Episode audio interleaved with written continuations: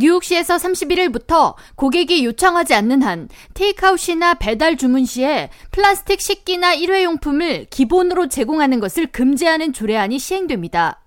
뉴욕시 의회에서 지난 1월 통과된 Skip the Stuff 조례안에는 뉴욕시 내 모든 요식업소는 테이크아웃이나 배달 서비스 이용객들에게 포크나 스푼, 나이프와 젓가락, 소스 용기 등 플라스틱 재질 용기 제공을 금지하는 내용을 골자로 하고 있으며 케첩이나 머스터드, 마요네즈 등과 같이 비닐에 담긴 소스 제공도 고객 요청 시에만 제공한다는 내용을 포함하고 있습니다.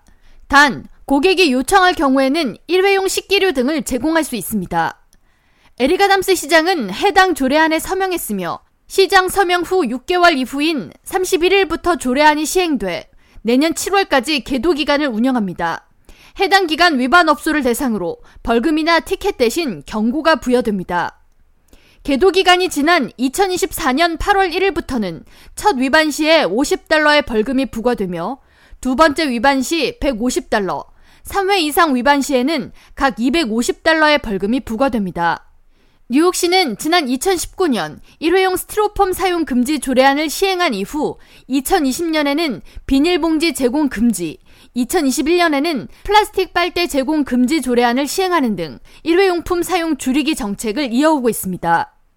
뉴욕 시장실에 따르면 지난 2019년 기준 뉴욕시 쓰레기 중 약 3,600만 파운드가 플라스틱 식기류인 것으로 나타났으며 이들은 완벽한 분해가 이루어지지 않기 때문에 결국 먹이사슬 상위 개체인 인간의 몸에 투입돼 부정적인 영향을 미치는 것으로 조사됐습니다. 뉴욕시의 새로운 조례안 시행에 대해 환경운동가들은 적극 지지 의사를 밝히고 나섰습니다. 뉴욕시 비영리 환경단체 중 하나인 환경을 위한 시민 캠페인 대표 에이드리안 에스파시토는 대부분 사람들은 집에 자신이 사용할 식기를 가지고 있기 때문에 플라스틱 용기를 배달시키는 모든 사람에게 나눠줄 경우 많은 일회용품이 쓰레기가 된다면서 이 조례안은 우리 모두를 위한 상식적인 환경보호 움직임이라고 평가했습니다. 그러면서 뉴욕시뿐만 아니라 롱알랜드와 더 나아가서 뉴욕주 전체로 법안을 확대해야 한다고 강조했습니다.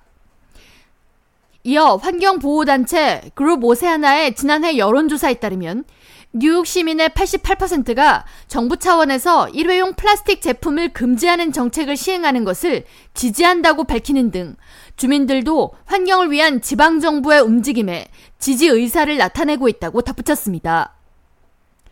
K라디오 전영숙입니다.